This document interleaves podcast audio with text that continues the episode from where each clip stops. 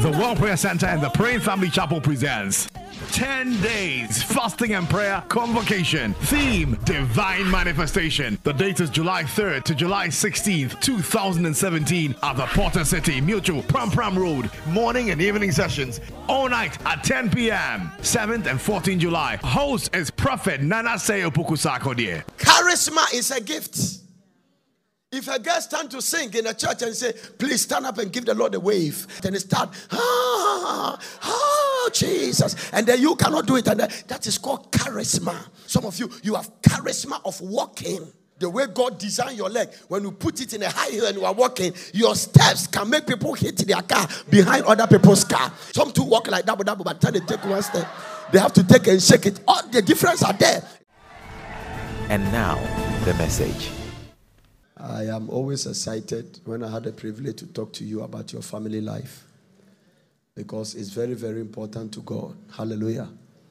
I said that God's original intention, if you want to know God's original intention for anything, you have to go to the book of beginnings.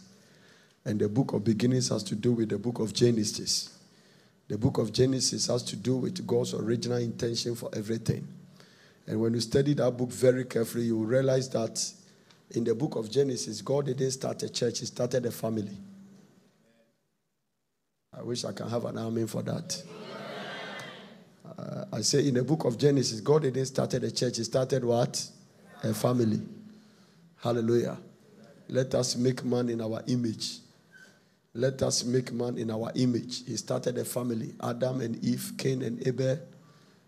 Seth and all that, it was a family God started. Hallelujah. It was after the fall that God decided to restore the family in the form of a church. Amen. So by a scale of preference, if I can use that economic term, then the family is more important to God than the church. Even though the church is important. Hallelujah. I say by scale of preference because there are two reasons why I said that. The first reason is that thank God for the church, but it's the families that make the church. Am I teaching the right people here? I say it's the families that make the church. So the state of the family determines the state of the church. I say the state of the family will be determined by the state of the church, which means that if you have a strong family, you have a strong church. If you have a weak family, you have a weak church. It is the state of the family. If you come in the gathering, the ecclesia, the gathering of the people, the church, when we come and the people sitting there are sound, they have peace, and they have all the joy and the strength to serve the Lord. The state of the joy they have at home will also affect the growth, the development, and the spiritual state of the church. Hallelujah. What are you going to preach to a woman whose husband has beaten her and he has lost two sets of his teeth sitting in the church? Hallelujah. No matter what you are preaching, I mean, he's dealing with all kinds of things. Are you getting what I'm talking about? But what is going to happen to a family that come to church? The husband loves the wife submits to the husband, children are sound. Are you here? And they are sitting in church and they are enjoying the word of God. And whatever assignment to give them in church, they do it with the depth of their heart. Because they know that the God they serve is also providing and meeting all their needs. And they have sound mind. Their husbands love them. Their wives love their husbands. They are living in a very sound atmosphere. Then you have heaven on earth. Hallelujah. So I always counted a very high privilege too. And interestingly, the family life is one of the things that we have really neglected in the church. Hallelujah. We are so much into spirituality, and thank God for those things, the fasting and the prayer, that we have sometimes just put the family life aside. And we are not giving it attention. In fact, a lot of the churches can go around the whole year and they have not done any family life program. Hallelujah. Assuming that, okay, I am here to cast out your demons and I am here to just heal your sick, and when your husband is beating you, go and deal with it. Amen. I am here to make sure that you are a zealous, soul-winning young lady in the church, young man. But if you are choosing a wrong partner, it is your own cup of tea. Hallelujah. Now, if you can teach people to give and we can teach people to to be prayerful, and we are teaching people to fast, because some of you learned a lot of fasting when you came to hear the things we preach here. Can I get a witness? Is that correct? Yeah. It's not that you were not fasting, but the knowledge you have in the fasting now is making you fast in another dimension altogether, and it comes as a result of knowledge, because you see, truth is reflective. It's very reflective. Hallelujah. Once you discover the truth, that's a way. If you encounter truth on anything, you don't need to, we don't need to anoint you with zomi and gas oil and inji oil. We don't need to anoint you with, what do we call it, ajongo. Just the truth as a way of just reflecting. It means that if you encounter truth on divine health, you don't need to be cast a demon. The sickness will just leave. It's just reflective. If you encounter truth on prosperity, without any effort, you see that you are making it in life. Things are getting better. Hallelujah. The same way, you need to encounter truth on how to have successful marriage. You need to encounter truth in who to choose as your future partner. Hallelujah. Because once you decided that you say yes to a young man, there are things you have to put in a factor. One, he's going to be your husband. He's going to be the father of your children. He's going to be the one you look to in leadership. And guess what? If you have to make the wrong choice. Hallelujah. Are you listening to what I'm saying? Mm-hmm. Sometimes there might not be anything wrong with you, but it has to do with the choices you make in life. Because life is about decisions and choices. You can be doing well until you make the one wrong choice. And one wrong choice starts shifting your life on a tangent and going on another dimension. Just because you make one wrong choice. Hallelujah. Adam chose to eat the fruit. And thank God for Christ. But if Jesus didn't come, what would be our fate? How many? Are you getting it? So it's about choices and it's about decisions. Huh? You decide and then you make the choice. So it's very crucial. It's not something you can take for granted at all. Let me tell you this. The reason why this thing is very important is that sometimes the marriage is not working. Everything will not be working. Because it's a pivot. It's the point to make everything work. Hallelujah. Once your family life, once you go home and you are not sound and you are under pressure, I've seen men become drunkards because of the person they choose to marry. I've seen women become something because of the man they choose to marry. In fact, sometimes if the struggle is so strong, coming home becomes a burden. You are in a hurry to leave the house. And when you are coming back, it's a burden. I've counseled people like that. I've counseled people that want to stay in the beer bar. They are Christians and drink until they go home drunk. And they just go to bed and sleep. I've seen people who are living in the room. And the man is sleeping in the guest house. And the woman is in the bedroom. And they are there. And sometimes they can leave. Nobody's talking. And if the house is not excited, what are you coming there to come and do? And it's as a result of the choice you make. I pray for you that you make the right choice. I pray for you that you make the right decision. And I've always been saying that it's better not to marry at all. Because singlehood is a gift from God. It gives you the opportunity to serve God with 101%, zeal and vigor to just serve God. Singlehood means that once you are living a single life with purity, God has your 100% attention. And God can use you in a very powerful way. Hallelujah. I believe strongly that one of the things that made God use Paul mightily was as a result of, but nobody could marry Paul. Who is going to marry? If you marry that man, every time your heart is in your hand. The man is beaten here in Ephesus, and he's being stoned here in some place, and the man is under shipwreck, sometimes 2 weeks, no light. Oh man, that man is a very powerful man. Hallelujah. And so singlehood is a blessing, and it is better sometimes not to marry than going to marry and having problems. Can I tell you this? Marriage has taken people to hell. They were on their way to heaven until they married. And who they chose diverted their course. And I've seen people who are on their way to hell, and who they marry send them to heaven. Vice versa.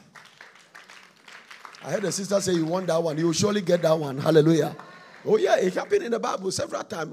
2 thieves were crucified with Jesus. They were on their way to hell until one confessed that, Master, today when you go to your kingdom, remember me. Jesus said, today you'll be with me in paradise. What a wow. How can you steal 2 minutes to die? Bam, you are in heaven. Oh, Jesus Christ. Hallelujah. Are you getting what I'm talking about? You steal in life. You are a major general thief. And then you have been stolen all your life. And just 3 seconds to close your eyes and die. Bam, on your way to heaven.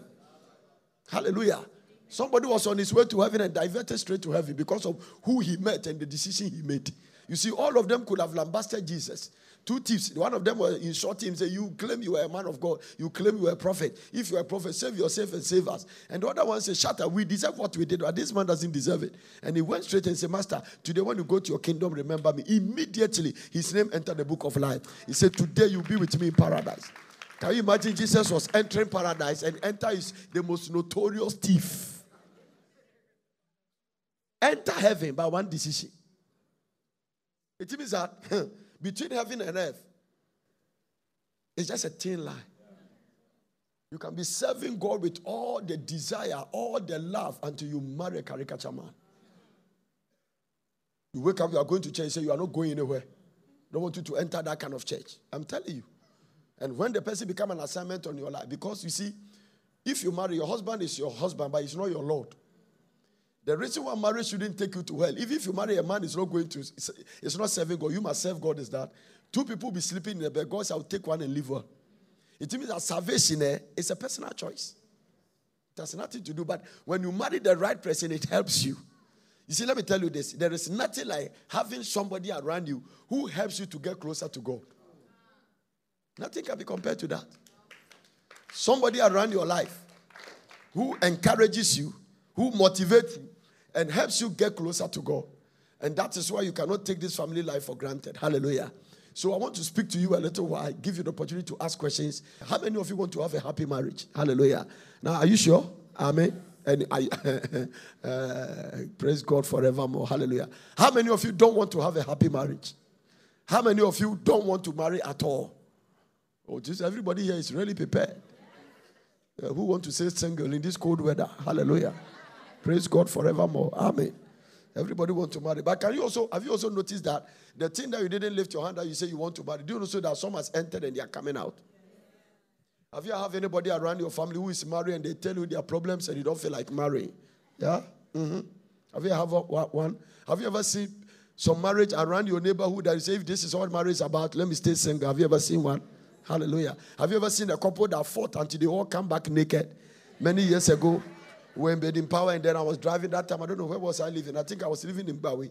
But we normally was using the Jamestown Road. You go through Kalebu, and then there's some Lungulungu somewhere. You pass there, and then some. Do you know Lungulungu? Those of you watching me on there, forgive me. Hallelujah. It is people that forced me to say that. Amen. And then right at Jamestown, when we got, I think I've said that several times. I was there, we were driving. I was in front and there was something. I was traveling. And then I saw a woman run out. You know, their houses were closed by the roadside. He ran out naked. And the man too ran chasing him naked. Jesus Christ. Other people started, hey. And then it has blocked traffic. Wow. Catch the woman in the center of the road. Give her some blows. And carry her inside the room. The woman ran again. He chased her naked. How many of you want to have such a man? Hallelujah. Jesus Christ of Nazareth. Amen. Chase you. Hallelujah. I will never forget that thing. Amen. And demonstration. It was more than a movie. Hallelujah. That's why you don't need. If you are able to shoot that one and add it to a movie, it will sell the best in everywhere. Hollywood cannot even produce a natural way of getting it. I say, wow. And if you are living in such a neighborhood, if you see such a thing, a man beating you and chasing you naked, he himself is naked. And they don't care. Whatever is happening to that lady, I don't know her. I've never met her. And I don't even meet her tomorrow. I'll see her. It's as a result of the decisions and the choice he made.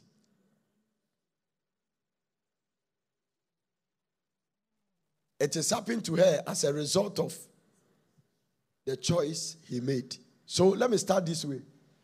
That if you really claim you want to have a very peaceful marriage and successful marriage, then every good thing that will ever strive and survive the storms of life must have a foundation. Normally, when you go to any building like what we are living in, this is a complete building and architectural drawing and then project and then they put it down. Now watch this. You can see the beautiful columns painted gold or yellow. Depends on how they taught you about colors. Hallelujah.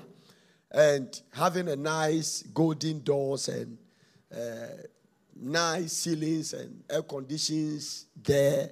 And nice flashy lights, whatever they call it, LED lights. All of them, you see them and they are standing there. These people are really showing off.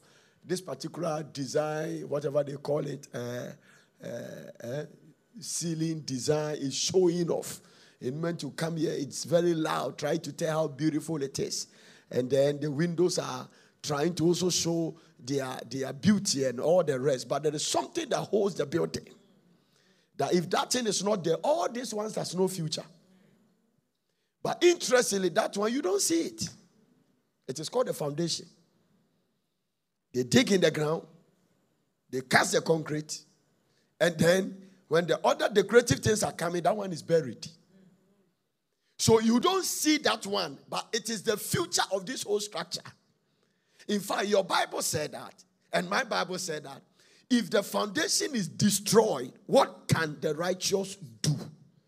And so, not just God is trying to use a kind of metaphysical language, saying that the way foundation is important for the survivor and the durability of a structure. That is the same way that your life must have a foundation, and the foundation should be there for the rest of your life to be built on it. So coming back to what we are talking now, if you really want to have a successful marriage, a man will not chase you out of the bedroom naked, because there are some that are not coming out. That woman was so bold to run away. Sometimes you will not be able to run, but you will be receiving the beatings inside. God is saying that in order for you to also have a very sound foundation, there must a sound marriage, there must be what? A foundation. Everybody say foundation. Everybody say foundation. And I'm saying that the foundation, nobody sees it. What are the foundation? For instance, what you are sitting here doing, you are laying a foundation. Watch this. The day people are gathered like what I witnessed here on Saturday, and then you are going to the designer to get your white gown, and then you have your nice shoe. You have never wear a crown, but that day you are going to wear a crown and all kinds of things. These are all the things about the ceiling and the air conditioning and the light and this one and all that. Jesus spoke about building that is built on a rock and the one that is built on the sand. And he said all of them will go through the test. But the one that is standing on the rock, he said the winds blow, the earth came, but it's standing. But the one that is standing on the sand, the same wind came, and then it couldn't stand, it collapsed. So, when you come in and you are coming to do your wedding, it is the decorative part of the marriage. But make sure before you come in wearing the white gown, you have laid the foundation.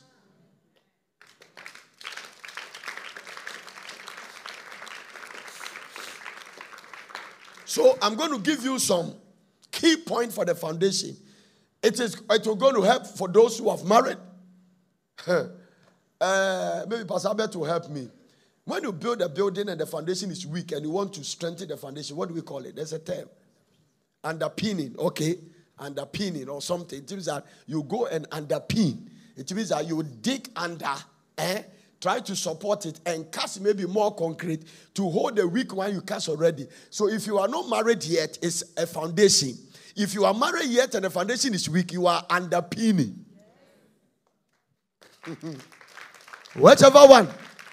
Hallelujah. Somebody say underpinning.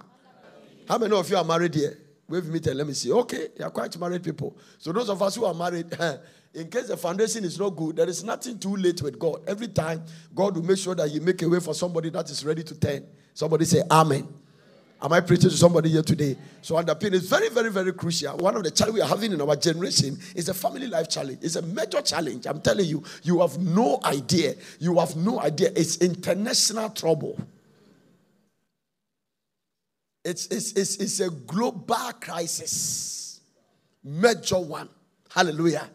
I'm telling you, some of them seems to have no solution. Oh, yeah. And I pray that you will not add to that number. You will be one of the people that people look at your marriage and say, I want my marriage to be like this. So, to lay the foundation, let me go by this way. There can never be any successful marriage in the kingdom outside of Jesus Christ. Everybody say Christ. Jesus Christ is the foundation of every successful marriage.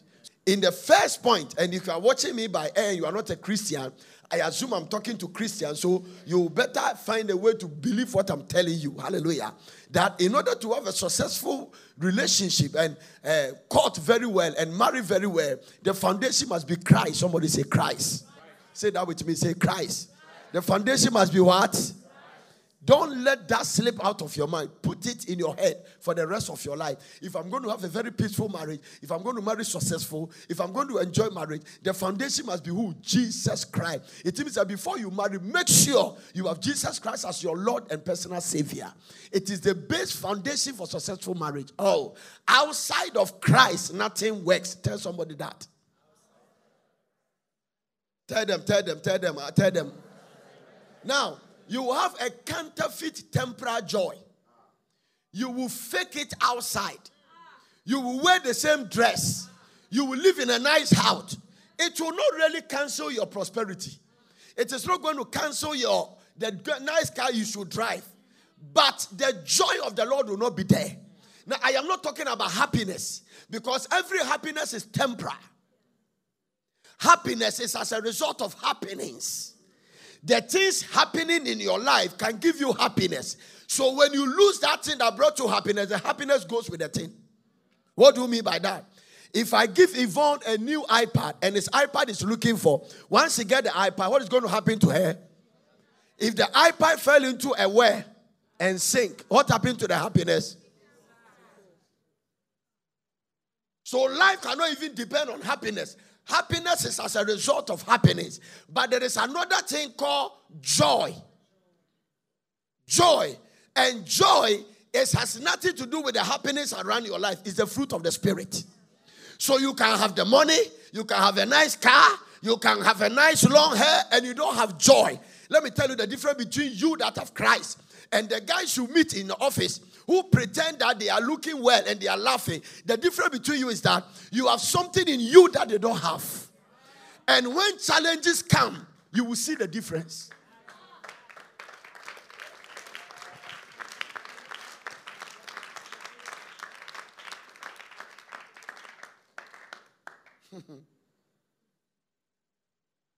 We had this thing, oh, this lady was a nice lady and was working, and we all know that. What is he looking for?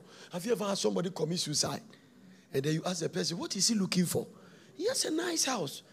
In the office, he's even the managing director. Why? Happiness gave her a nice car, but joy is not there. And when joy is not there, a little pressure, you take your life. The reason why you are surviving things that others are trying to kill themselves, it's not about you. It's about what is inside you.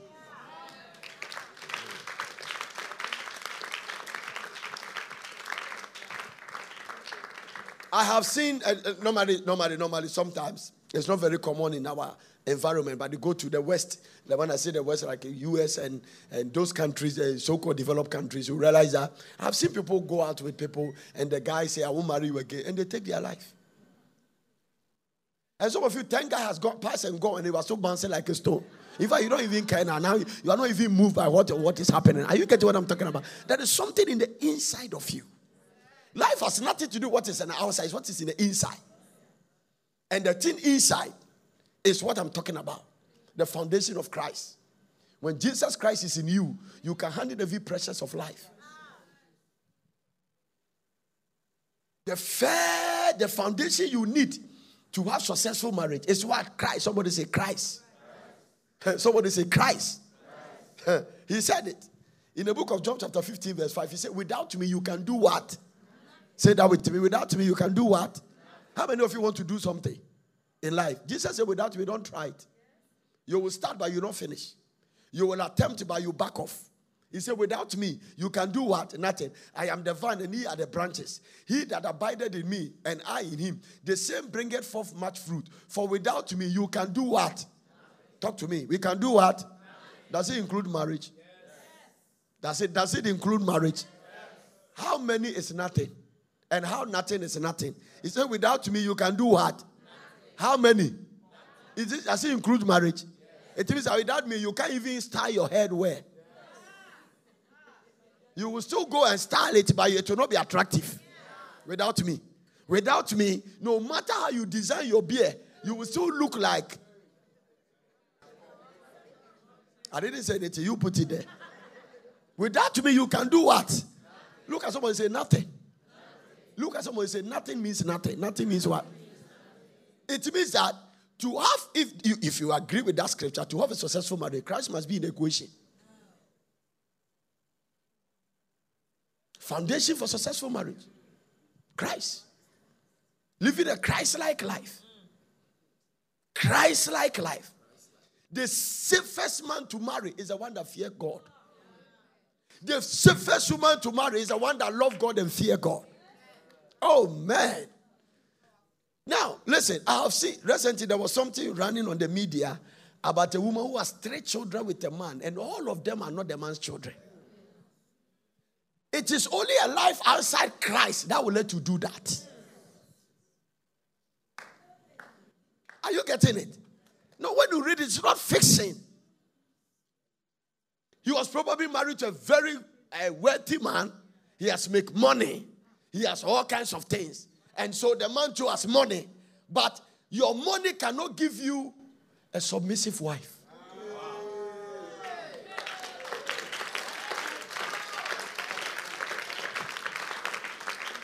It means that, let me tell you this.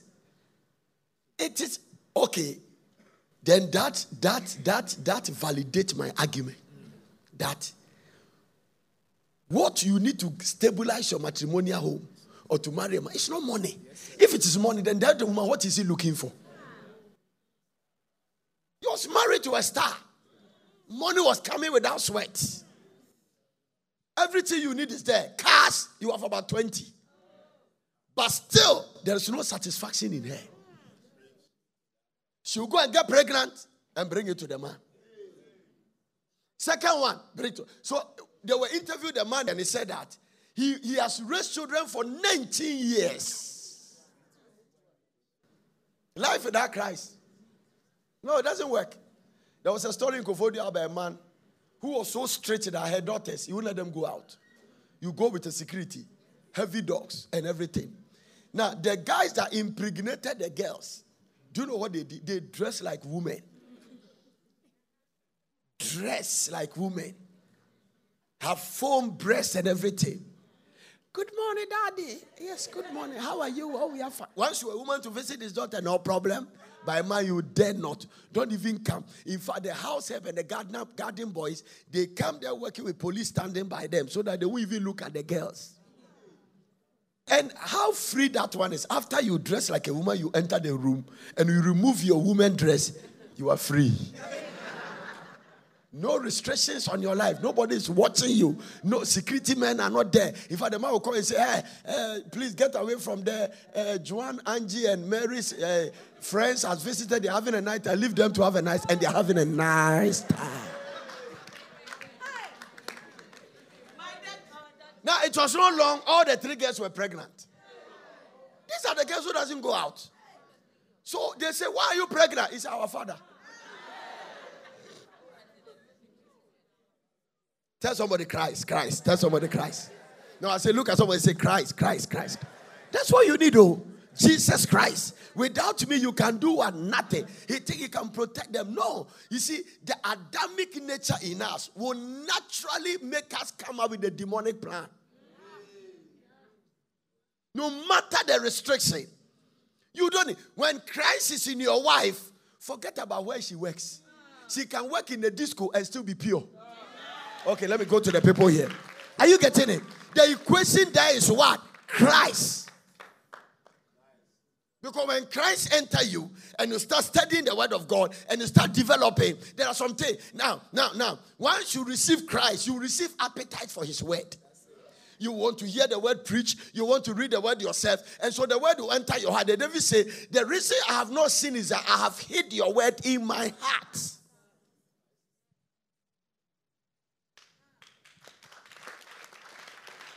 That is why, guys, sometimes you have to choose between money and the fear of God. It means that if 2 guys come, one has a designer beer, has golf 2 with big speaker at the back, and when they pass by, everybody in your neighborhood who knows that your fiancé, brother Anumu Akuka, is coming. Tum cha cha cha cha cha cha. They say, oh, no, whose car is that? So Joan's guy. So he changed car, so and they come. There's a guy there who comes with Okada.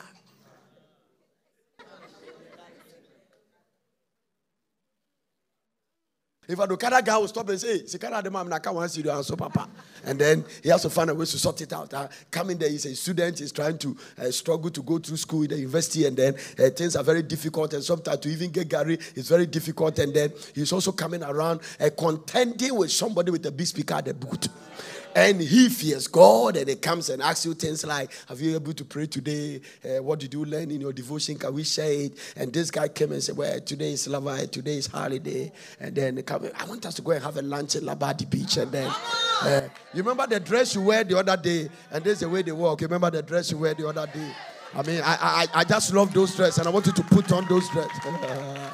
The sisters know what I'm talking about. And then it comes around, and then, what do we call it? He said, remember that dress last time you were on the Valentine's Day? That bless really kills me. And then you come there, and you go there, and then you sit in the Labadi Beach Hotel, and then it's calling the waiter and say, please, ask what they wanted. Then you brought a malt, and they said, I don't like the taste of the malt. Say, what do you want? And he said, can I get, what do we call it? Irish what? Irish something, and you know it, hallelujah. And then he bring the Irish something, and he say, I don't like the test. And he say, whatever. He say, please give anything that you are there. But this your brother, this other guy is struggling to pay Okada. But he fears God. Give them 7 years.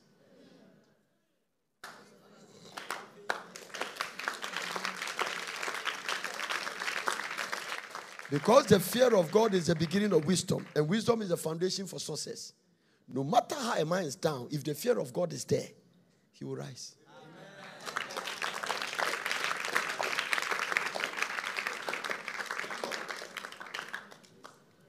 Somebody say Christ. Christ. Without me, you can do what? Nothing. It's in the book of Ecclesiastes. Ecclesiastes chapter 4, verse number 12. Okay, let me read from verse number 9 so that you understand the pretext of the saying. He said, two are better than what?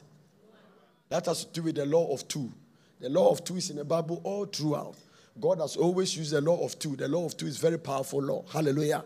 That once somebody joins you, it brings expansion. He said, two, one will chase after 1,000, and two will put 10,000 to flight. So there's something about the law of two that moves you from addition to multiplication. When you are one, you are only entitled for 1,000. The moment you become two, you become entitled for 10,000. So it applies also on agreement prayer. When two touch and agree, it means that the speed of my prayer that goes with 1,000 meter per hour, when I call you to agree with you, moves with 10,000 meter per hour. So the law of two, and here he applied the law of two in connection. He said two are better than one because they have a good reward for their labor. That is for the men who are supposed to marry and they are not married yet. This is a very good scripture. Hallelujah. You don't need money to marry. You need the word of God. Amen. Just have to be somebody who has a vision. Now watch this. Don't have to. Don't just sit your life and say, as for me, I'm trying to work and build my house and then store some money in the bank and then I can marry. Now, once that becomes the foundation for your marriage, that becomes what you depend on to marry. Once you lose those, you lose your marriage. There's nothing wrong in getting those things, but it shouldn't be the reason why you are getting married. Amen. No, it shouldn't be the reason why you are getting married. Hallelujah. Two are better than one because they have a good reward for their labor. What is going to happen to them? He said that if they fall, this is why you have to make the right choice.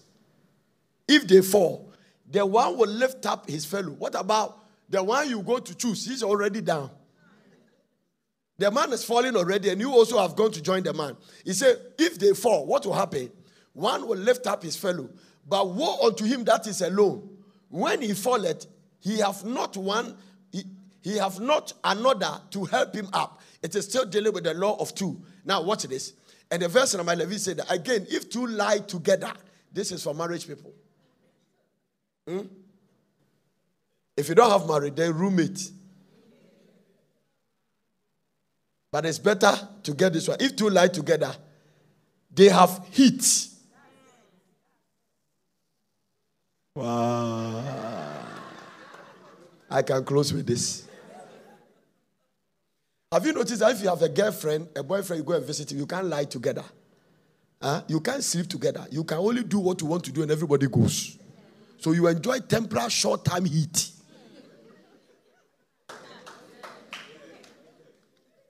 I'm going to be very practical as I come to you. because you know what I'm talking about. You remember the day you visit your boyfriend, you left her after 3 hours. Even 3 hours is too long. You only go to the bed to do what you want to do and you come out. But the Bible said this one, they lie together. It means that if I go to bed around 8 o'clock, I have to wake up around 4. And between the 4, we are lying together. So this boyfriend-girlfriend thing, it doesn't work at all. It's all kinds of things. And so that you can finish and then you are going through the rain to your house.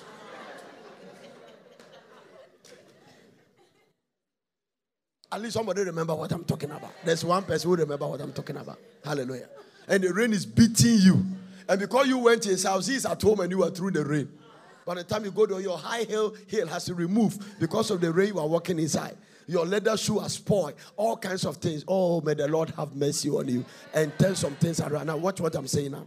Hallelujah to Jesus. Again, if two lie together, then they have heat. But how can one be warm? Hello. Tell somebody, get ready to marry. Marry. Go and marry. These are the benefits. Hallelujah. Get ready. Go and get married. The next verse says that. Hallelujah. If you see, the reason why you don't have the hunger to marry is that you have not been reading the Bible. If you read this scripture, you begin to pray seriously and get married. If one prevail against him, two shall withstand him. And a threefold cord is not quickly what? But I thought we were talking about two. How did the Bible came into what? Crucial one. What foundation am I talking about? So in marriage, for you to be successful, the first cord is the man. The second cord is the woman. And there's another cord that binds the two together. It's called Christ. So the threefold cord that is not quickly broken is that Christ must be the cord among the two of you that will bind you together. A threefold cord. Immediately he came here, he was talking about the law of two, and he jumped to the law of three. And he didn't tell us what it is. By revelation, Jesus Christ must be the third cord. And it is only when Christ is there that it should not quickly what? Give me the NIV version. Somebody say quickly. It means that you can marry and quickly it will be broken. Huh? Though one may be overpowered, two can defend themselves. A cord of three strands is not quickly what? Broken. A cord of three. What it's trying to say is that the way they wave. This one. When you take, the reason why you cannot easily break this one is that if you take something, scissors, and try to cut this one, it's easy. But if you wave three of them together, and you try to cut it, you are going to struggle a lot before you cut it. So, even it is easy to cut the two, but it will not be easy for you to cut the three. If Jesus Christ is not in your relationship, I don't care the designer BMI you have gone to take. It has no future. It has no what? I didn't say future. I said it has no future. It has no future. Listen to me. I don't care what it says. Because the cord will be broken in no time. There are two reasons why you must understand. One, the reason you need Jesus Christ as the cord is that you have a background. You come from a certain family. You are dealing with some authors, and I'm talking to Africans, and I'm talking to Ghanaians, and I'm talking to Ewas, and Asantes, and Fantes, and Ga, and everybody has something is dealing from their background. And some of the things you are dealing with, some of the people in your family couldn't survive it. So if you are going to survive, then you need Christ to survive. Amen. Don't neglect the pictures you have seen in your family that you don't like. Your sister that has gone to marry, they are coming home. Not necessarily that they were bad girls. Not necessarily that they were not submissive. They were dealing with something beyond their natural capacity. Because I've seen women that also married to men. They were so submissive. They were so humble. They were doing the best a woman could do. And still, the men were not satisfied with them. Because they were dealing with something beyond the natural. So when Jesus Christ is not in the equation, it cannot work. Some of us come from families that we never see our parents marry. No? You never grew up with your father and your mother. Never. It is not the equation. Hallelujah. Your father doesn't have time. All your father knows is to have sex but not to raise children. And that's what it is. So you are dealing with another side. So if you go and marry, if you don't take it, the same thing is going to come. A threefold cord is not quickly broken. A threefold cord. The husband, the wife, and Christ must be the third cord that bind the couple together. You can never have a successful foundation marriage outside of Christ. And I don't care what you are listening to me. I don't care what your theological belief and convictions are. That is what it is, because marriage was instituted by God. So only God can back it to make it work.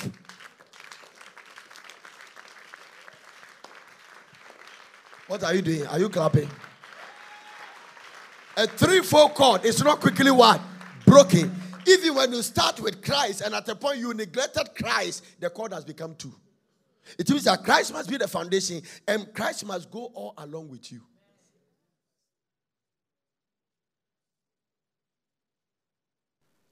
Does it mean you are not going to have problems? No. You are going to have problems. You are going to have differences and friction. But the third cord will always bring you back. The third cord will always correct you. The third cord will always say, don't continue getting angry with your wife. It is okay. It is now for you to forgive him. It is now for you to forgive her. The third cord is the cord that holds the two of you and binds you together so that you're not quickly broken. It means that when the third cord is not there, you'll be quickly what? Broken. Foundation. Hallelujah. Somebody say foundation. What is the foundation for successful marriage? Christ. Amen. A threefold cord is not quickly broken. You need it for your background, for where you are going. There's another thing I want you to understand. Do you know that when we fall in love, we don't take torchlight to check the other person's family? Huh? You don't even think about it. No, it's not something you think. Hallelujah. You don't think about it. No, you don't. You don't think about it. Take torchlight. Okay, I love you. I want to marry you. Then you are checking. What is your family? What? Nobody does it. Love is love. Once you fall in love, you fall in love. Amen. And if everybody have to investigate everybody's family, nobody will be qualified. Because you that is looking at my family, your family is worse than my own. So who is going to marry who? So that's not it's not something you do. The important thing is not where I'm coming from. The important is the third cord that came to join us.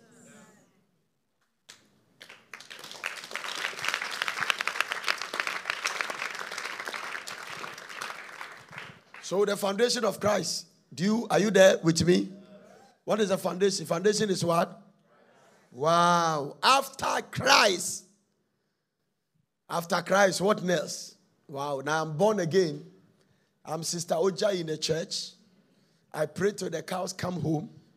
I sing until death is raised from the dead. Wow. And some of you and everybody here, if it is beauty, no problem. In our generation, if you don't have beauty, you can create it. Is there? I have never seen an ugly bride. Never. No matter the sister look like the wedding day. I used to think it's only the glory that comes, but I realized that you can create it. Even if there are pimples in your face in the wedding day, it doesn't show. How they do it, only God can tell. You come there, your lipstick, everything you can create. They can groom you. Grooming. Have you watched a lot of the preachers on some of the international television stations? There's no wrinkles in their face because the wrinkles can be removed. Now, wrinkles is a choice. If you don't want to be beautiful, it's you that don't want to. But there are people who can create it for you. People can remove their flat nose and make it pointed. It's easy. It's less than 2 hours. The nose runs like this. Before you know, it's like this. It's coming. Everything can be subject to change. Hallelujah. You can change every physical move. Now they can create big bag for women. Don't you see it? I was in America and I was flipping television. My wife flipped something and I saw, hey, that thing is very serious. Hallelujah. They can cut something here and create breasts for you if you don't have one. Everything can be created, but character cannot be created. Yeah. Now, all the big backs and the big front and the flat stomach and everything that you are doing, after you do all of them, I'm not against them. It's your choice. You will need character to sustain it. Why are you trying to get a breast and get a big back so that you become attractive?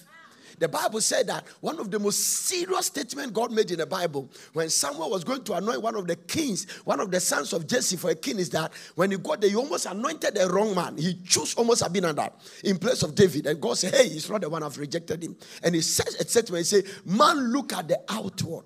It is important that every girl must try to be attractive. Now, watch this. When you dress well, you will not, may not get attracted to this guy. But you can get attracted to this guy because beauty is in the eyes of the one looking at it. There are so many here in their heart, the way God created them, they get attracted to dark women.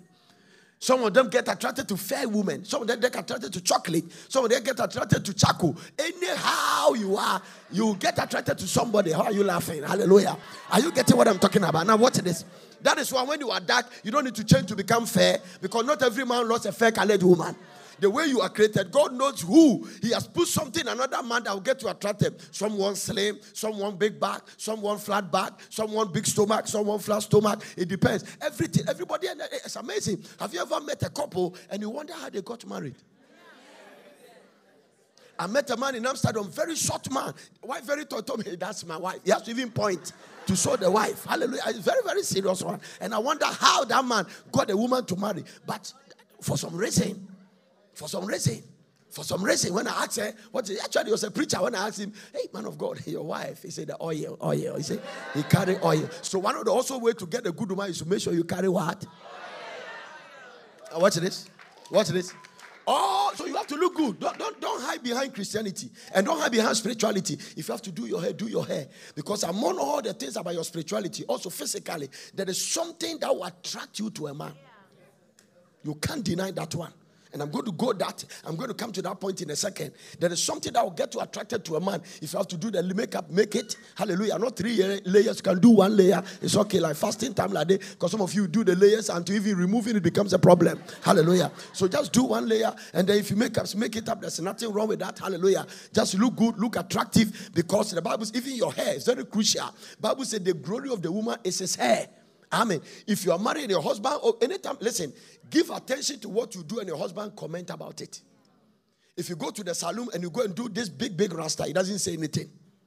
If you go and do this hair and then he comes and says, wow, I like your hair.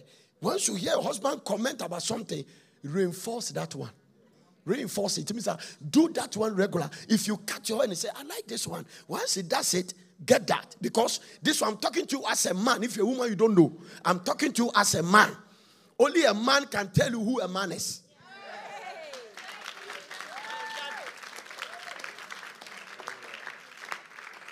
Are you hearing something here today? So get that one. I'm coming to hit your point. Don't just hide behind Christianity and then you are not doing your hair, you are not making up, you are not looking attractive. I'm telling you, you can put your husband off. It is a means for adultery. Because anything you are not ready to produce, another woman is producing it. And your husband is not a dog in a cage. He moves out. He works in a company. If your husband works in a bank, there are guys who works in a bank who are not married looking for a marriage man. Okay, let me turn to the people here. There are also girls who are not married looking for somebody. Are you getting it?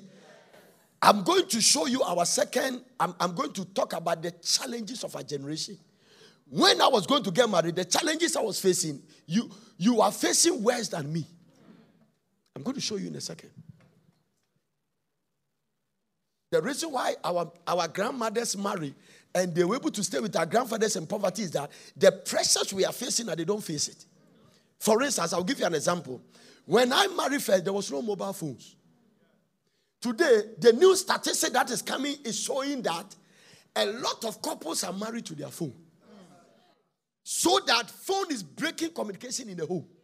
It takes discipline. Because some of you, when you wake up, the first thing you pick is your phone. Sometimes your husband wants to kiss you and you are browsing. Is that what they call it? Huh? Pra, pra, pra, pra, pra, pra, pra. And the thing is so much demonic addictive that sometimes when your phone got missing, as if your body is gone, as if your life is missing. It takes a lot of training and psychological mental development to put a phone aside. Phones are not making people read Bible. There was a couple who came to me complained. The man said, he said, Prof, sometimes we are having sex and then his phone will ring. Can you imagine you're on duty, your phone has rang? And then by the time you finish the call, my appetite is gone. Yeah, it's happening. It is happening. It is seriously happening. So I'm going to deal with that on our second session. And causing you that some of the things we are going through, we think that we have to solve it by prayer. It's not prayer. You hide behind prayer. And now I'm going to talk about after foundation of Christ, you will need character development.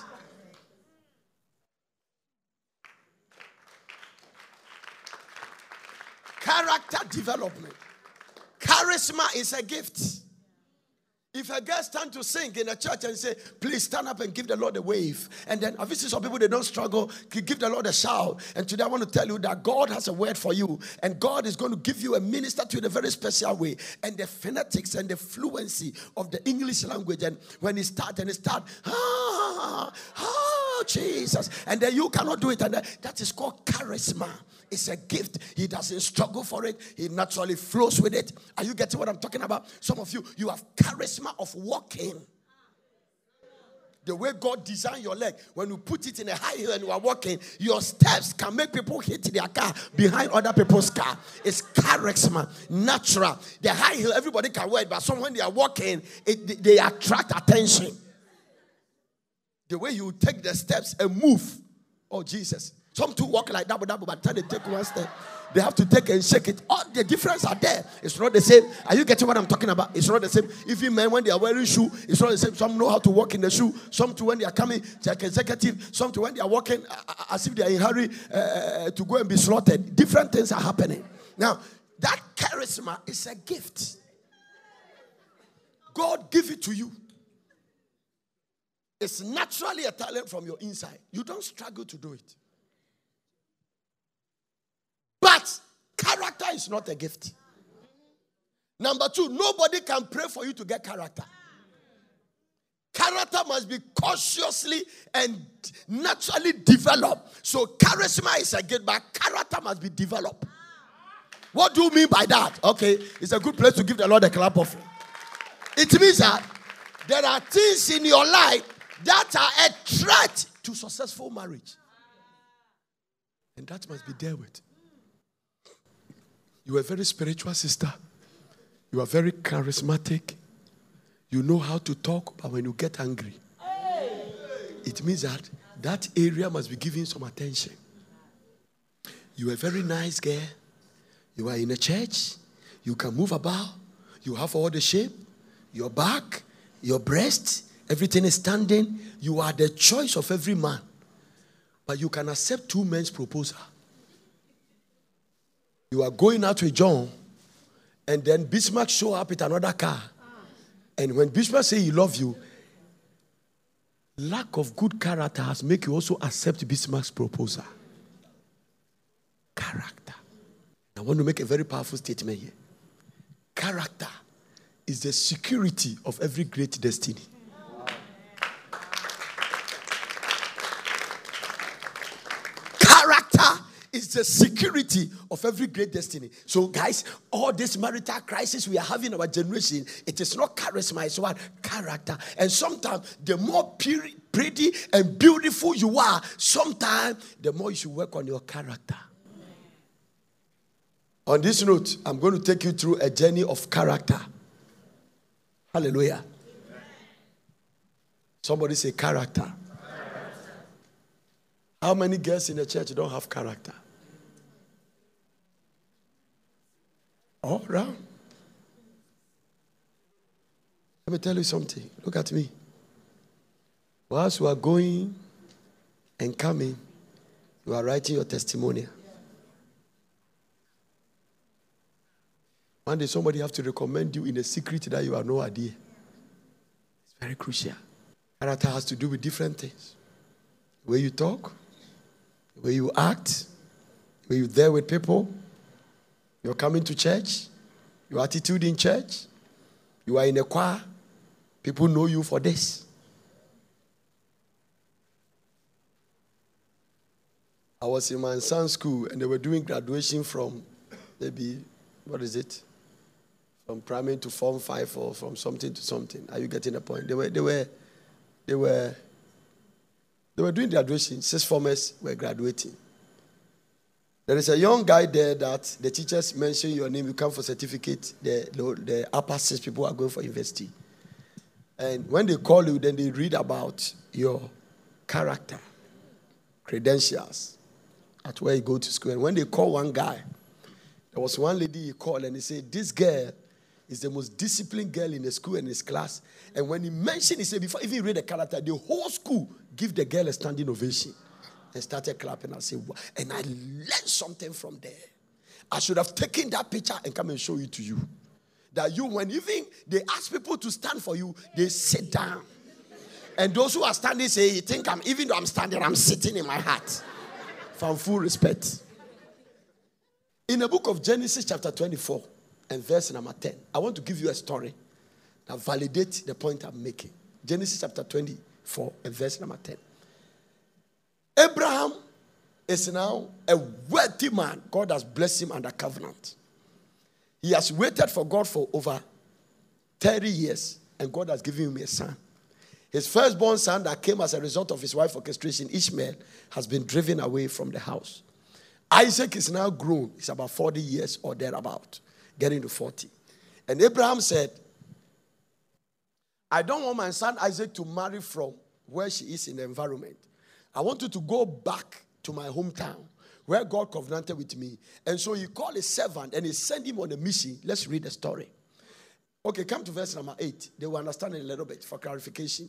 And if a woman will not be willing to follow you, then thou shalt be clear from this oath. So even make an oath with the servant. It's called Eliezer to go and find a wife for Isaac. Only bring not my son thither again. Go to the next verse. Hallelujah. The next verse. And the servant put his hand under the tithe of Abraham, his master, and swore to him concerning that matter. So he swore. Abraham was determined that the master. So this is the case. Somebody who has served me, like this man that's around me, has served me for years. He's the first servant of his house. Now, come to verse number 2. Let me show them something. We'll come again to verse number 9. Verse number 2. Abraham said unto his elder servant of his house, that rule over all that he had. Put, I pray thee, thy hand under my tithe. He ruled over all that he had. Abraham was the most successful man in his time. In fact, he has over 300 bodyguards and security personally in his house. This man we are talking is the one that ruled over everything. He is the administrator and in charge of his house. He's called the chief of staff. Everything Abraham is not interested in. Who must be paid and who must get a car and who must get a donkey. This man has to rule well. Abraham said to his elder servant, and is the elder. It means that when they use the word elder, is a leader of all the people in the house. Come back to verse number 10. And so this guy is sent to go. And the servant took 10 camels. Wow. He's going to find a wife. How many camels did he take? Don't forget 10 camels. Everybody say 10 camels. 10 camels. Say it very loud. Say 10 camels. 10 camels. And why you say 10? Doesn't mean I'm going to marry a camel. No, say 10 camels. 10 camels. Now, Abraham took a man, and the servant took her 10 camels of the camels of his master. So how many camels does Abraham had?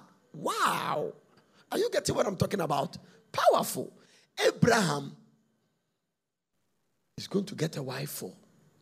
Introduction to get a wife. The woman they are going to look for is not yet found.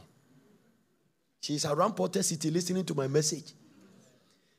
An orchestration and a plan is being made, and the woman is going to be looked for. The richest man in his time. In the context of your environment, Bill Gates has sent one of his servants. Go and find a wife for my son. And he's on his way to Ghana. Watch this. And the servant took 10 camels of the camels of his master and departed. For all the goods of his master were in his hand.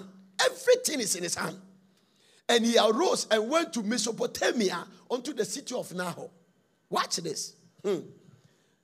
And he made his camels to kneel down without the city by the well of a water. So when he arrived at Portus, at the first gate, there was a golden, they didn't have pipe-borne water, so there was a well, which was very crucial at that time. And remember, it's the reason why he went to the well, the wisdom is that it's women that come to the well to fetch water. And if any woman can come there and fetch water, it's a hard-working woman. So the man, right from the introduction to look for a wife, was looking for a hard-working character, developed woman. Because the lazy ones don't like to go to the well. Watch this. So that's the first thing. You could have stopped at the marketplace and everything, because a lazy one can go to market, but they don't want to go and fetch water. But he alighted at the well, so he knelt down without the city by the well. Without the city means outside the city, and the wells are not in the city. It is if you live in Porter's house, Porter City, you must go and fetch water at maybe Ghanaman Soccer Academy, or go to Pram Pram, or go to Miocho there. That is so you must walk a distance to go and fetch water. You go with a pot. I'm talking. Look at someone say character development. And he made his camels to kneel down without the city by the well of the water at the time of the evening, even the time that women go out to draw water. Women.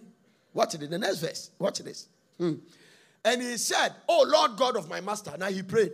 He's going to covenant with God, because the master that sent us a covenant with God. So he has to go to the God of his master, the God of his master Abraham, and talk to him concerning this matter. Because Abraham has made him vow that if you don't get a wife, if you can't find Yvonne and can't find this one, don't come here.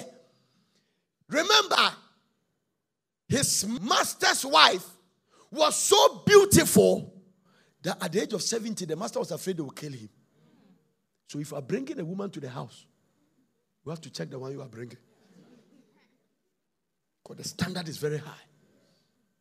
I'm preaching. And he said, "Oh Lord God of my master, I beg you, I pray thee, send me good speed this day and show kindness to my master Abraham." This is his prayer. Now he has finished praying. So, by my master Abraham, I said, "We show kindness by, don't let me waste time on this. I don't want to stay here for long. You are the one that can provide me. Bring speed a woman that I can get." Watch this. The next verse. Watch this. "Behold," then he made a covenant. He said, "I stand here by the well of water. And the daughters of men of the city came out to draw water." He said, all the girls, the young girls, the choristers, the ushers, those who work in a bank, and those who work with the oil company, long hair, their suit is by their Hyundai pony, and then they are walking, and they, their car, some are red car, and they are all coming to fetch water. And the man is making a vow that when they come up, he said, the daughters, he still doesn't know the woman yet, but he's laying a standard of a character. And he said, when they are coming, the daughters of men, the city came out to draw water. Look at the next verse. Look at what he said. He said that, and let it come to pass. Ha! Let it come to pass that the damsel, the young girl who works in oil company bank, to whom I shall say, when I say to that girl, let down thy pitch, your bowl that you are going to fetch water, and I beg you that I may drink. So I will ask water from the girl. I may drink. And she shall say, drink, and I will give thy camel drink also. 10 camels, and each one can drink half barrel. I have 4 camels there. I have 5. I lost one. Brought them all the way from Niger. They are young camels. They are not grown. When you take the paint rubber, like what we call 34 bucket, and you put it in front of one, 2 minutes, it's finished. They would drink it like they are drinking it on a teaspoon. And remember, that's why I asked you to repeat 10 camels. So the man is saying that the woman that will come to the well, when I ask him, give me water, and 10 camels are driven by 10 men. So you must give all the 10 men plus the other one water. And then when you finish, you serve all the 10 camels. He said, the one that will give me water to drink. And he shall say, and I will give thy camels drink also. Let the same be that you get. Let the same be she that thou hast appointed for thy servant Isaac. And thereby I shall know that thou hast shown kindness to me. He said, the girl that will come to the water. They are waiting for her in the house to fetch water.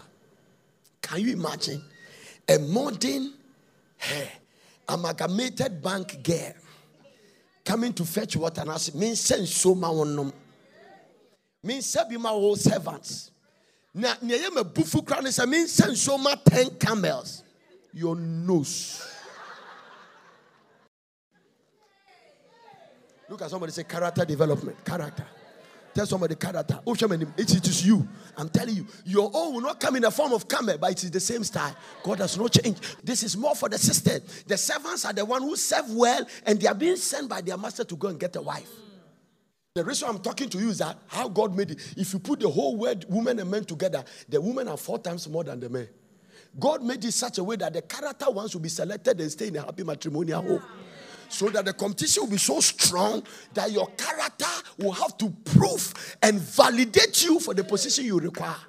You are beautiful, you are pretty, you have long hair, you speak good English, you went to Atemata, you proceeded to go to Legon, you stopped Legon and went to Tech, and from there you went to Oxford, you finished here, now you are doing your master's degree, but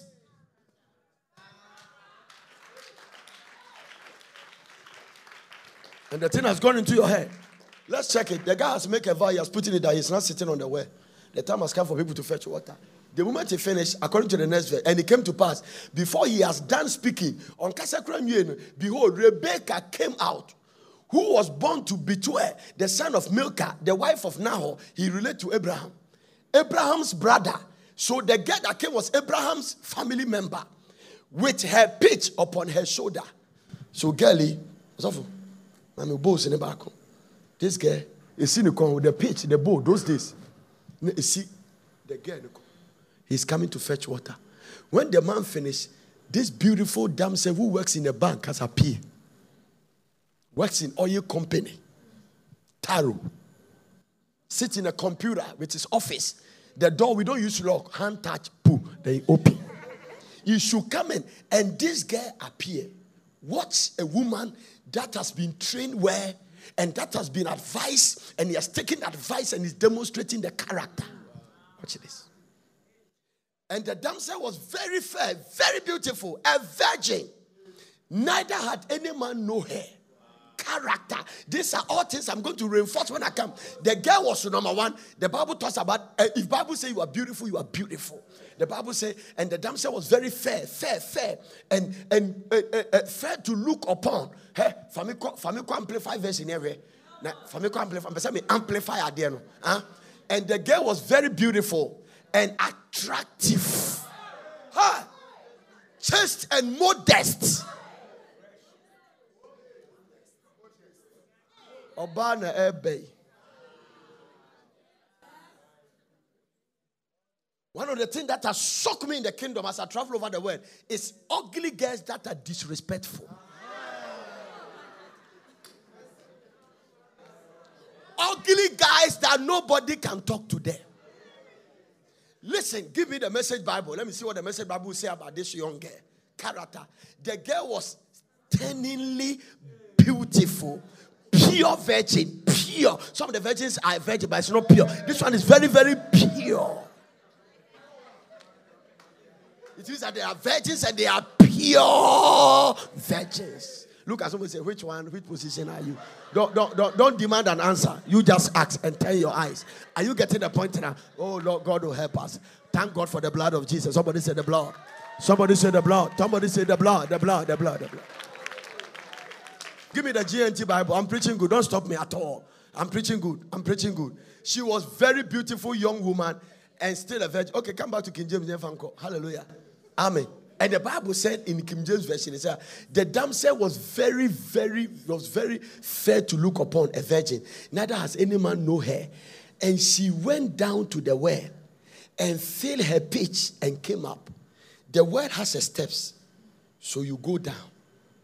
And when you finish fetching it, it is easy to go down, but while you carry the water and you are climbing, God is telling all the things the girl has to go through to marry to a worthy man who fears God.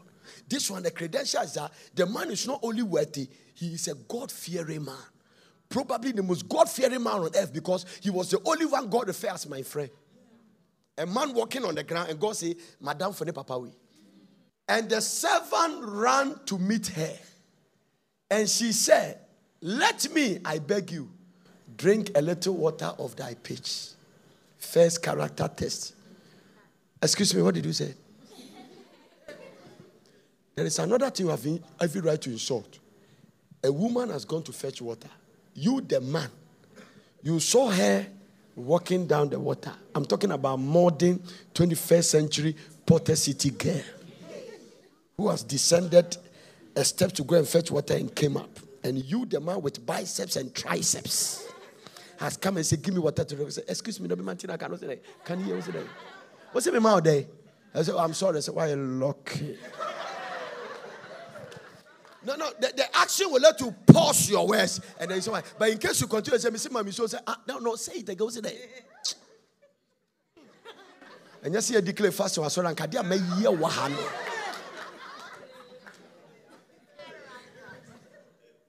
Tell somebody character development. Character.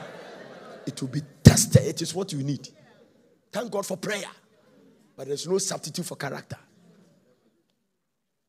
Your beauty can take you to marriage. Character will bring you back home. And if every woman is not clapping, is the one I'm talking about. Your beauty, it can take you to a happy, promising marriage. When people are standing here doing wedding and they're exchanging vows, I say, do they have character? Because wedding is 3 hours. Marriage is a lifetime. I'm preaching.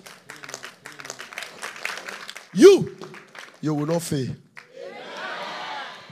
Look at the way you address the man. When the man finished, the girl said, and she said, drink, my Lord. And she hasted and let down her pitch. Come to the New International Version. Drink, my Lord. And she said, and quickly lowered her jar to her hands and gave him a drink. Look at the next verse. Look at what he did. After she has given him a drink, she said, the man didn't request, so she said, I will draw water for your camels too. She didn't ask. It was the man's prayer. Once again, have you seen that? All of them cannot. I know, because when God starts working on you, prayer, clapping becomes very difficult. Some of you are sitting here, my daughters, you are beautiful, but I know the problem is character. I know. The way you pray here, if it is prayer that must solve the problem, you have enough prayer in your prayer bank. Character.